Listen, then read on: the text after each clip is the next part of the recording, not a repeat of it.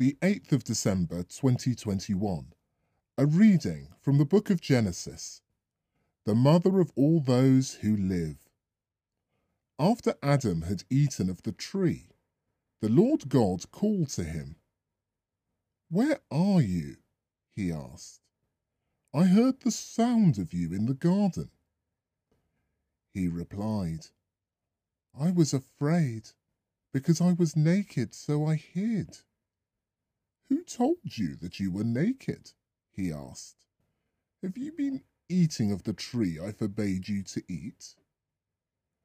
The man replied, It was the woman you put with me.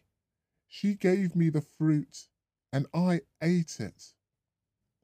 Then the Lord God asked the woman, What is this that you have done?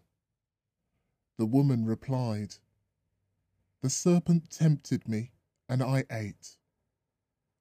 Then the Lord God said to the serpent, Because you have done this, be accursed beyond all cattle, all wild beasts. You shall crawl on your belly and eat dust every day of your life. I will make you enemies of each other, you and the woman, your offspring and her offspring. It will crush your head and you will strike its heel. The man named his wife Eve because she was the mother of all those who live. The word of the Lord.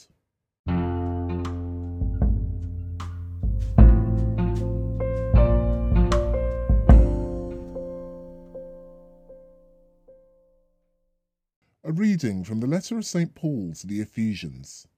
Before the world was made, God chose us in Christ. Blessed be God, the Father of our Lord Jesus Christ, who has blessed us with all the spiritual blessings of heaven in Christ. Before the world was made, he chose us, chose us in Christ, to be holy and spotless and to live through love in his presence, determining that we should become his adopted sons through Jesus Christ for his own kind purposes, to make us praise the glory of his grace, his free gift to us in the beloved.